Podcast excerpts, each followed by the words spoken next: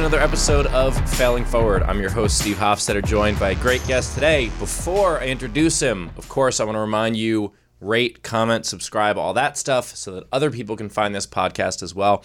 Of course, Failing Forward, uh, the kind of motivational podcast, I guess. It depends. It depends on why you listen uh, to hear about other people's failures so your own doesn't seem as bad.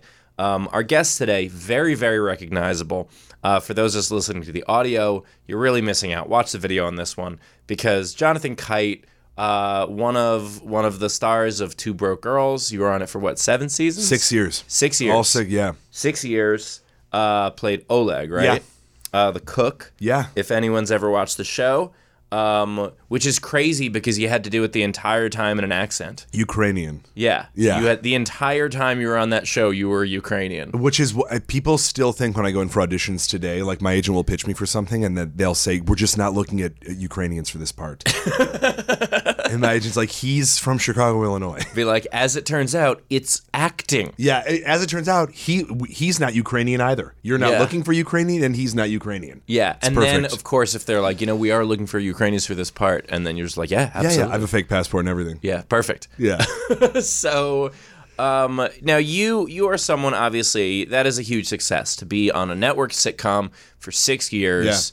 Um, but even on that show, I remember talking to you. I think it was after four seasons, maybe we were talking at the Laugh Factory, and you know, I was just asking you how everything was going. We're catching up, and you told me that you know you're waiting to hear whether or not the show was renewed, and that blew my mind because I'm like, wait a minute. It's one of the highest rated shows on television. What are you talking about? You're waiting to hear if the show is renewed? That it's going to get renewed. The question is whether or not the actors want to do it now. But that is not how it works apparently. I am incorrect. I have never been on a network sitcom. And so the idea that even as successful as you guys were, you still went through every year, you still went through that are we coming back? yeah. Primarily, I mean, we got picked up for one time. We got picked up for two seasons in a row, which was like unheard of for us. It was a huge deal. Yeah. and I think it's the idea of like a basketball team where they're waiting to see what draft picks are coming through because the network, whether and obviously CBS had a, a, a run of successful shows with Big Bang Theory, Mike and Molly. You know, like us, there was there was a bunch of them together, Two and a Half Men. Yeah. and yet they still shot pilots. They still shot comedy pilots, even mm-hmm. though they were hoping to renew those shows just to see what the future would hold. And so that we were always on hold until they knew what their pilot situation was going to So look like. crazy. Yeah. Yeah. that that to me it's a it's a it's fun that you made a sports metaphor because I always find it interesting when a team trades away an all star for two future Potentials, draft yeah. And I'm like, oh, if you're lucky, one of them might be as good as the guy you already have. What are you doing? yeah. And I understand when it's a salary dump, but when it's not a salary dump, when it's a situation like and that happens in baseball all the time, but there's no salary cap in baseball.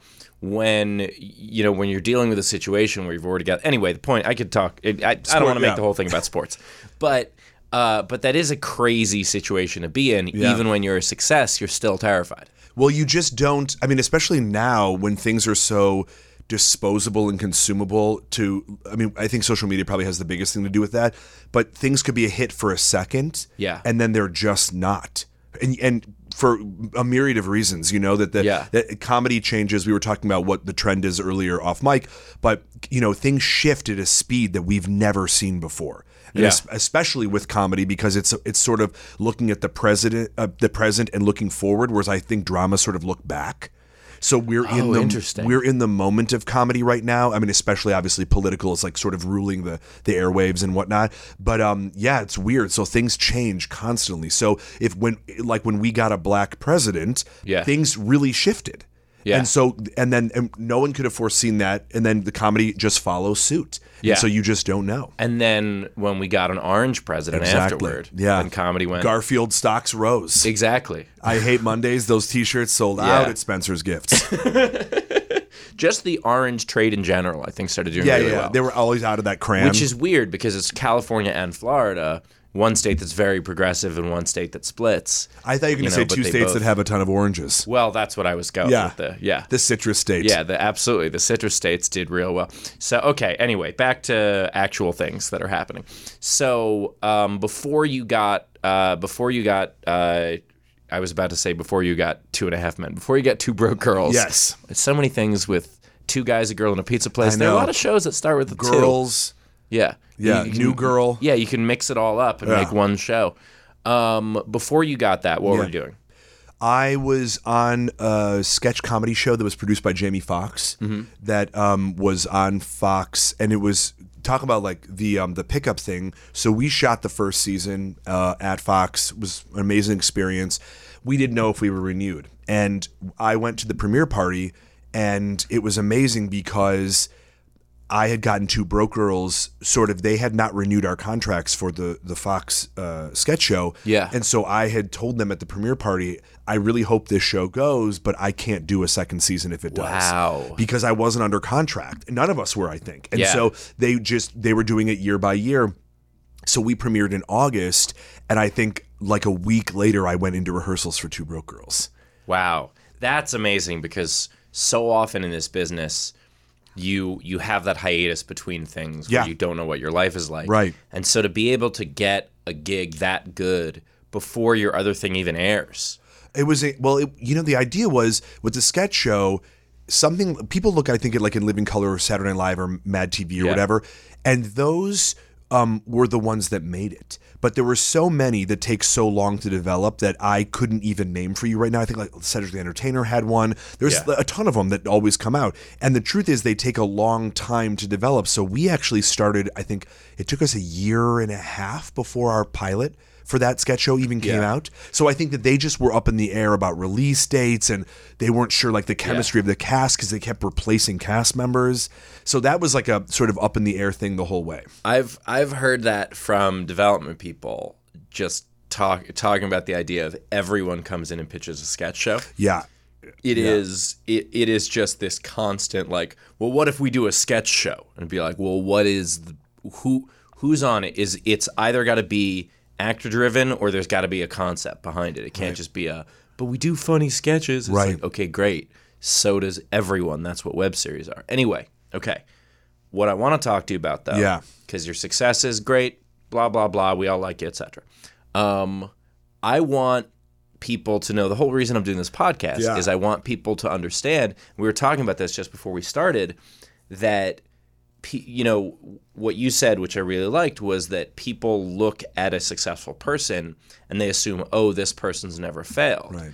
And I truly believe it is the opposite. I think successful people have failed the most because they've learned what to do next. Right. So you said you had a good fail story. I want to hear this. When I first moved out here in 03, um, YouTube didn't exist. People were still putting their reels together on DVDs. Yeah. And um and I just to interrupt for a moment. Yeah, yeah. When I first started as a comic, Yeah. I remember paying a guy two hundred dollars to burn a DVD menu for me because it was before there was software to do it. Yeah. you had to do it all manually and arrange things, and like we just didn't know how to do that. And I wanted a DVD to submit because I wanted to be cutting edge, and I had to pay this guy. I was making no money at stand up, and I paid him two hundred dollars to do something that within six months any idiot could do. Well, I bought the software on my first computer out here, but Yeah. it was an extra shit ton of money. Yeah. And it was like, do you want the DVD burning software that you can Yeah. copy stuff? And I was like, absolutely. Yeah. Yeah, but that but I didn't know that was an option. And it had like the disc it was crazy, but that was so we, that was around the same time. I probably, you know, moved out 6 months after that. Yeah. And so I was submitting on things like Actors Access and Backstage West and Now Casting and LA Casting. You know, they have all of the um, like the Craigslist ads for you know the audition notices, what they're doing.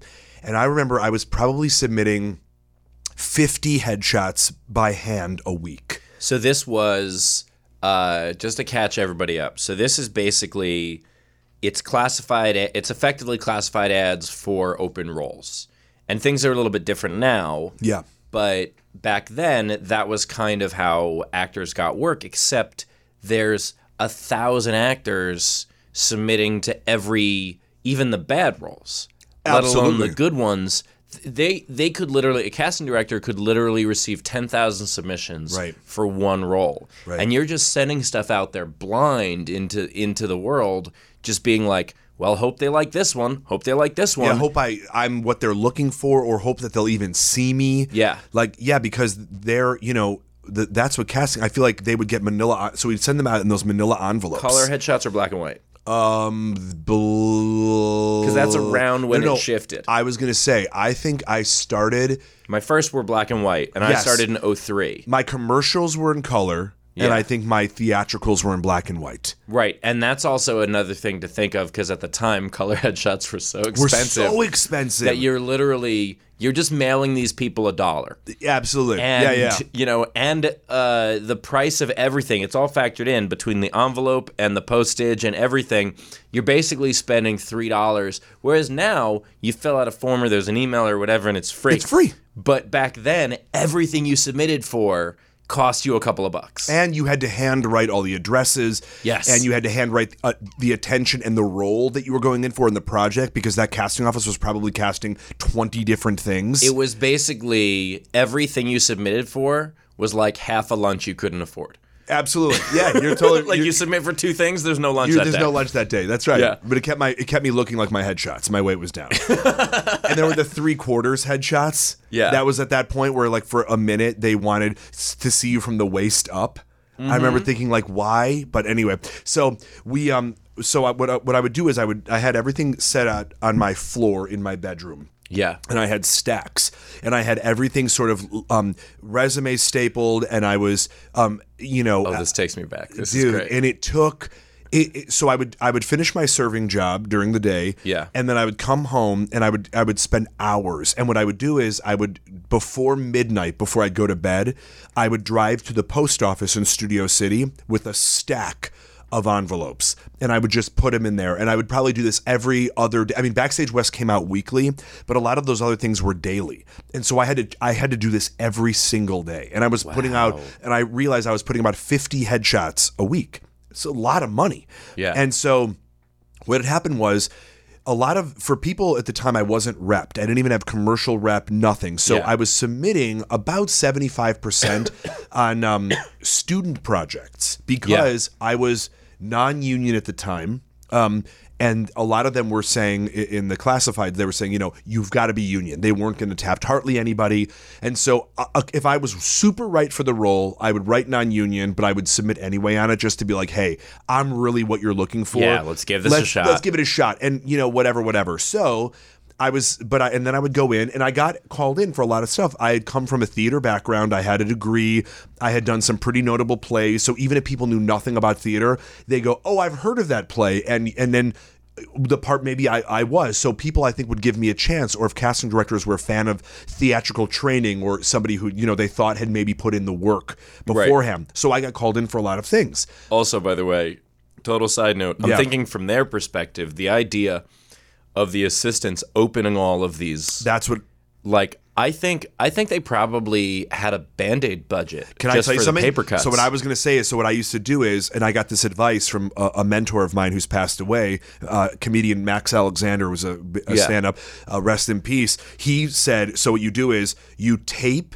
The um the the the facet the um, the metal facet you put tape over it so that they don't cut their hands when they're opening it and he goes they'll appreciate that and so that it'll be like a nicer thing and so he it's so funny like there were little tricks Yeah. that because I know that most people were not doing that, but I do think that that helped because I think about the paper cuts too. Yeah, absolutely. Just the idea of how much pain, because you don't want someone to associate you with blood and pain. Oh, the moment they cut themselves, they're like trash. Yeah, exactly. open it. You didn't open it. Yeah, be like, well, we can't look at this headshot; it's bloody now. Shredder. Yeah. Yeah. And so um, what what had happened was I, for a long time, I was um not necessarily submitting blindly because I I never wanted.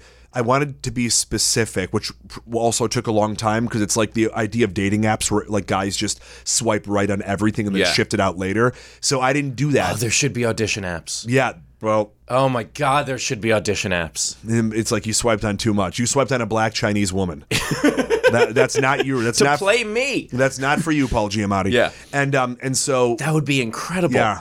We need to do that. Is Yeah. all right. New business plan. Podcast over. We're doing something else now. All right. Sorry. Go ahead. no, no, no. And uh, so what? I it's the same idea though. So I always thought about that because when I. It was the same mentality that I was that I've always sort of used that I didn't want to just throw shit against the wall because that was something that I had been told that casting directors, if they see your headshot coming in for everything, they'll think of you as someone who isn't thoughtful, who hasn't read the project, who's wasting their time. Right. And so to me, I was it, that's one of the reasons it took me such a long time reading the breakdowns. And one of the reasons you never submitted for the color purple. well, I did, but uh, but as a background, Right. Deep, and that's why I'm tan today. Yeah. I'm, I have a call back this afternoon, and so I, uh, I I I remember one time. You know, I go in for student films, and you'd sort of like you'd get the sides, and it'd be a, a ridiculous amount to memorize Yeah. for a student film. And I remember I was having somewhat su- success. The first one I ever booked was an adaptation of Alice in Wonderland, which is one of my Yeah. favorite stories. And I wound up getting the Mad Hatter Do these even pay? So like nothing you get Yeah. you would always get copy and credit and that's what they would say that in the pay category it would always be copy and credit What does that mean? means that you would get a copy of it for your reel and you would get credited in the credits and sometimes it would say meal copy credit but not always meal So copy and credit, literally, you would get the chance to say you did the thing for them for free.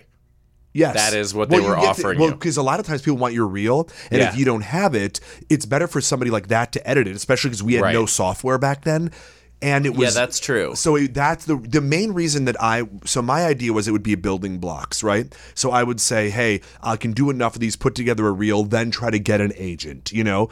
Yeah. And so what I eventually did, which, which is so, sort of what had happened, I, I happened to build up a resume or um, a reel.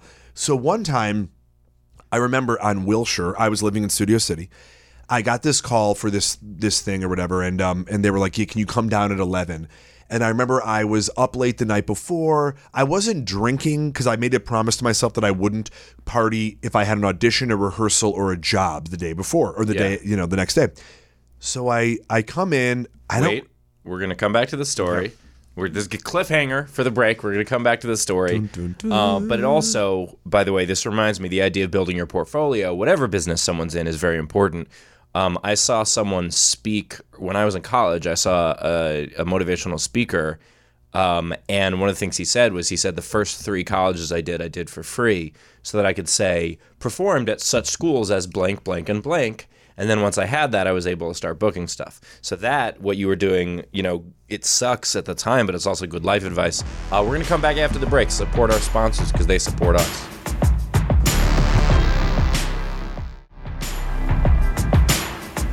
Welcome back to the cliffhanger story. Of course, I'm here with Jonathan Kite, best known uh, as Oleg from Two Broke Girls, but also as an up and coming actor back in the early 2000s, which is basically where we're living now on this podcast. We're having a good time uh, reminiscing. So you go in for this interview and what, or for the well, audition, and I don't. happens? And it's it's not a traditional office. It's in a high rise building on Wilshire, Mm-hmm. probably near La Brea, and um, it's one of these things where there are sort of other businesses going on, but it, it kind of looks like an abandoned. It looks like somewhere that the that Batman will fight the Joker sometime in this comic book. it doesn't look. It's like a. It's so weird, and so I kind of go in there, and this there's a woman in there who um is sort of at a desk, but it, she's by herself, and she has headshots sort of like all over the floor. And my feeling was, um, I'm going, oh, okay, this was, I have been in this situation before. Because a lot of, I think, the colleges, when they audition you, it's sort of their first project. And so the last thing they're thinking about is being organized, looking like when, when I think about when I go into casting directors today, the biggest ones, I mean, they're, it's unbelievable how organized they are. And their brain is half of the organization because they, if they go, hey, we're looking for a redheaded guy, Yeah. then they go, oh, Steve Hofstetter. Like they know in their brains. They probably have your headshot on file somewhere, but they're so organized and so together, they couldn't make a living if not. Right. That's without what that. makes a good casting director. Absolutely. The ability to have this, you know, speaking of old timey terms, this Rolodex, of information.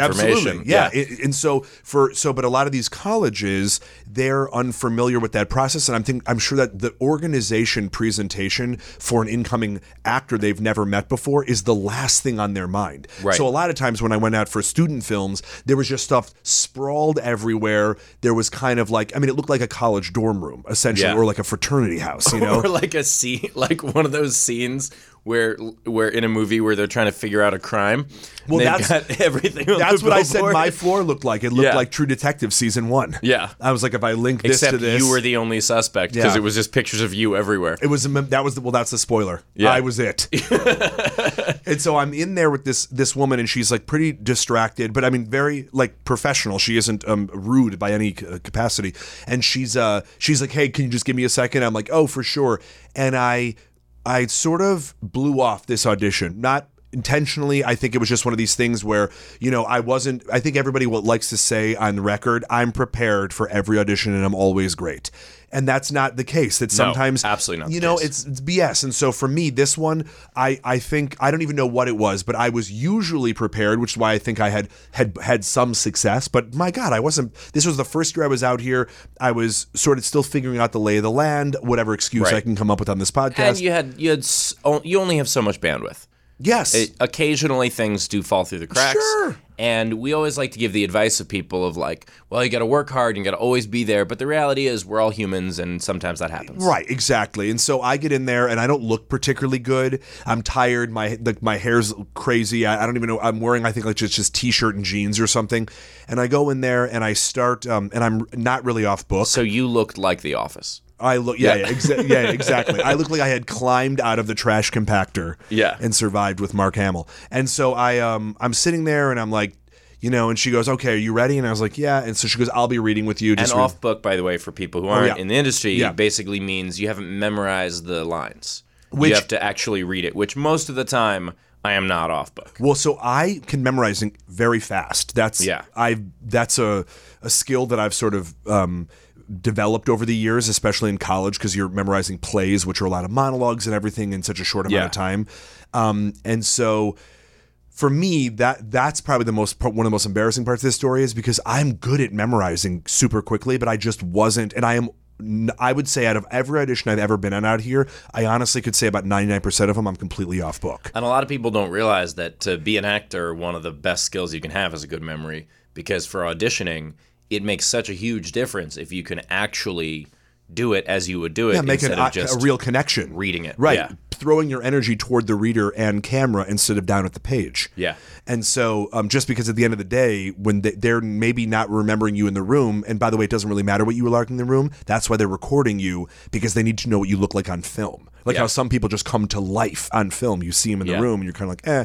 You play it back, you're like, holy shit. If anybody ever wants a master class in that, uh, they can look up uh, Hugh Laurie's audition reel for House. Mm. Was amazing because he's talking to the camera. He's in like a hotel bathroom in South Africa, I think, and he's talking to you know to the camera to set it up, and then he just goes into the character, and you're like.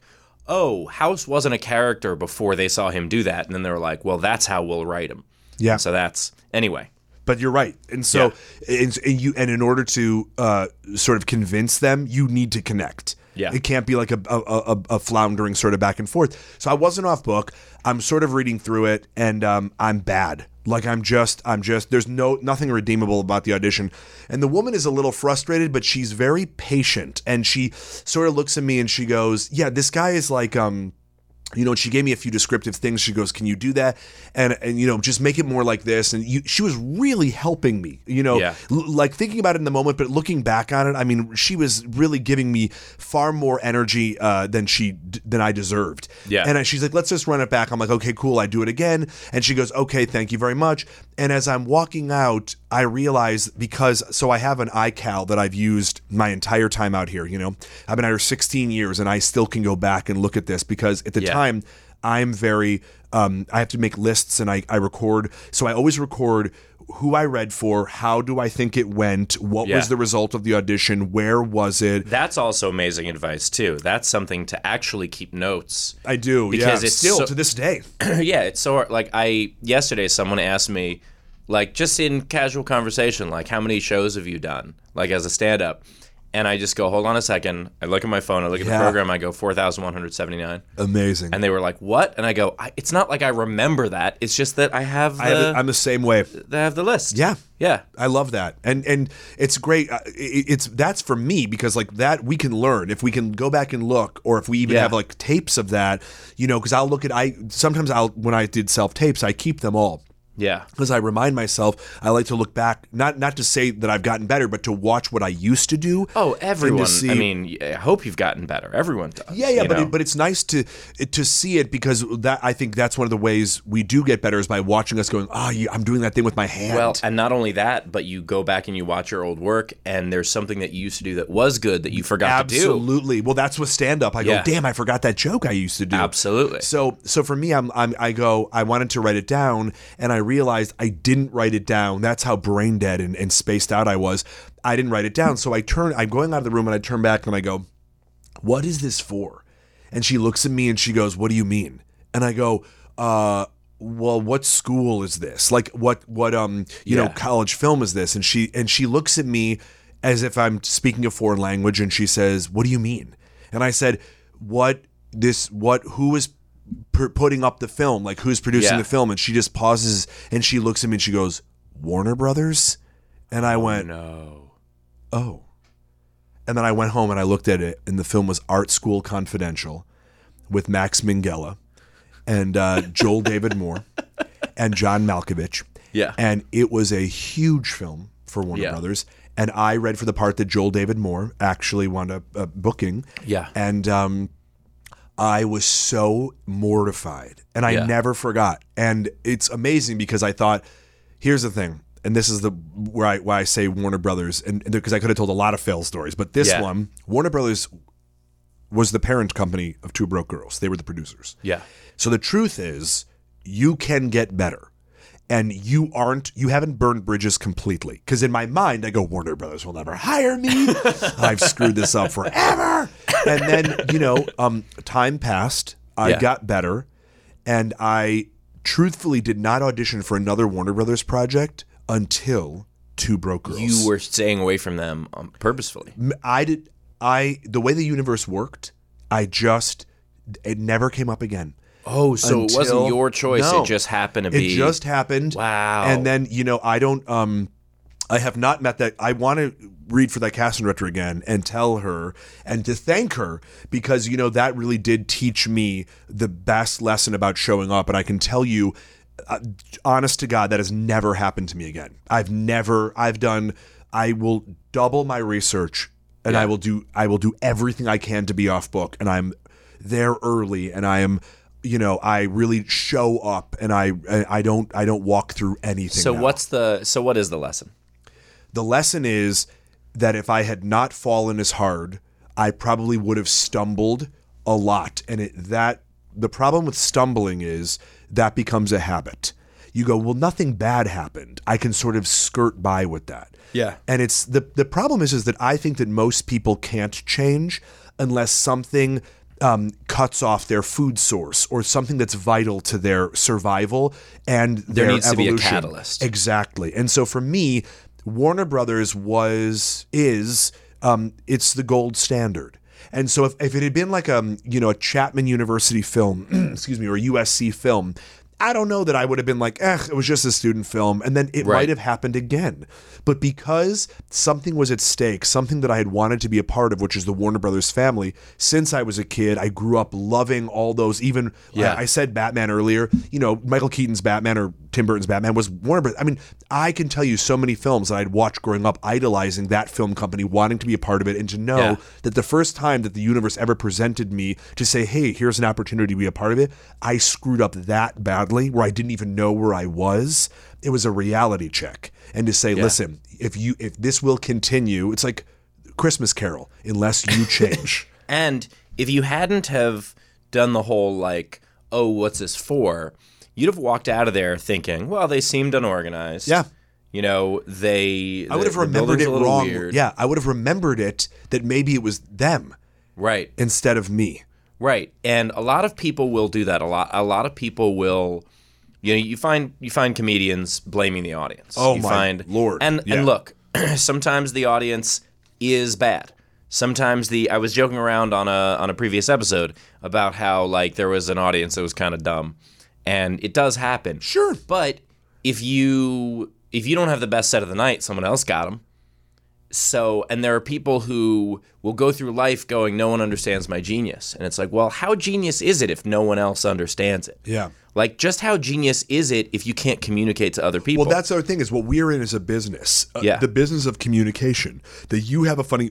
Excuse me. I do think that you, as the comedian, um, are going to dictate how the night goes because I've Yeah. seen.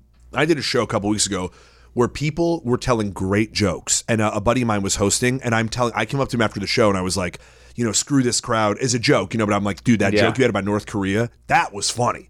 And he was like, yeah, yeah, it's the beginning of the night. And slowly, the audience got on board. There's a hundred reasons why they're not laughing, Yeah. or whatever. Maybe they're not drunk enough. Maybe they're they're they're distracted. Maybe something is going on in the Yeah, crowd maybe that you can't see.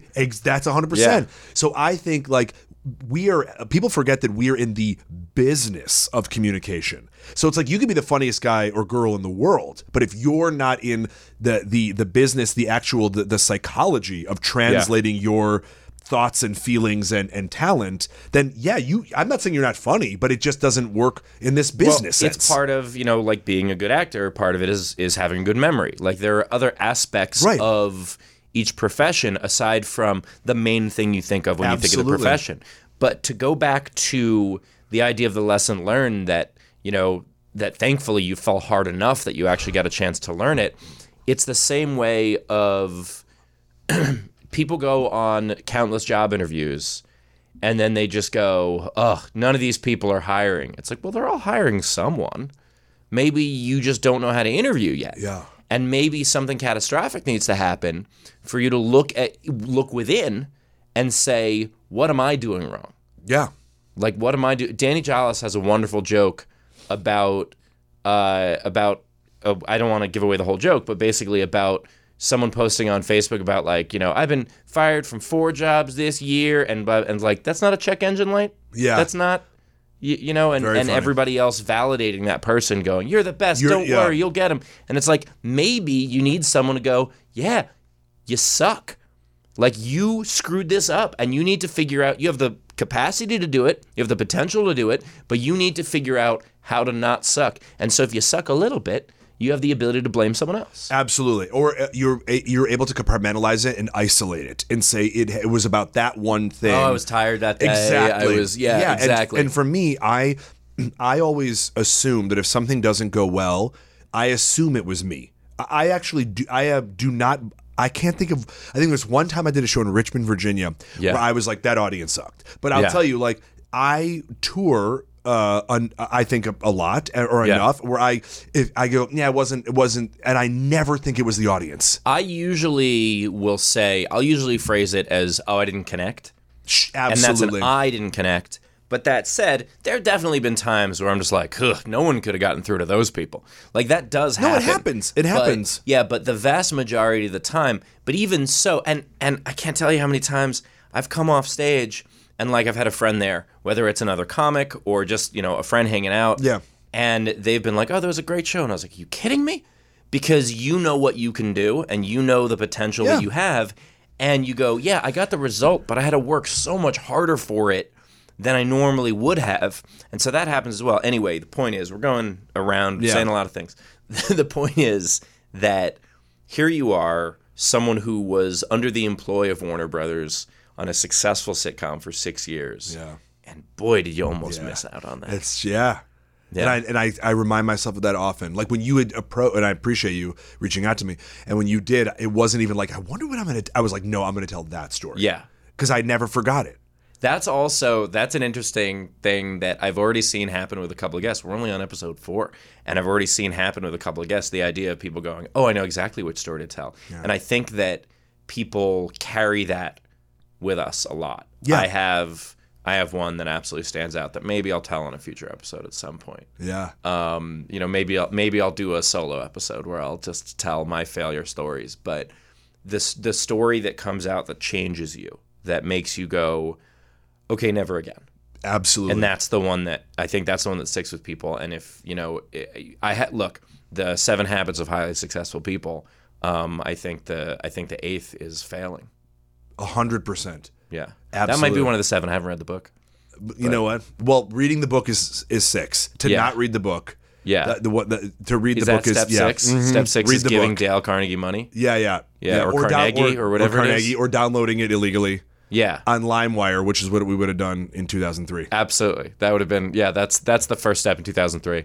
Uh, that has been another episode of Failing Forward. Jonathan, where can people find out more information about you? Um, my Instagram is at Jonathan Kite, K I T E, and uh, my Twitter is at Jonathan Kite. And then I have a podcast with my cousin, and it's at Kites of the Round Table, and it's on iTunes and Spotify. what a great name. That's Thank you. amazing. Thank you. Kites of the Round Table. I love that.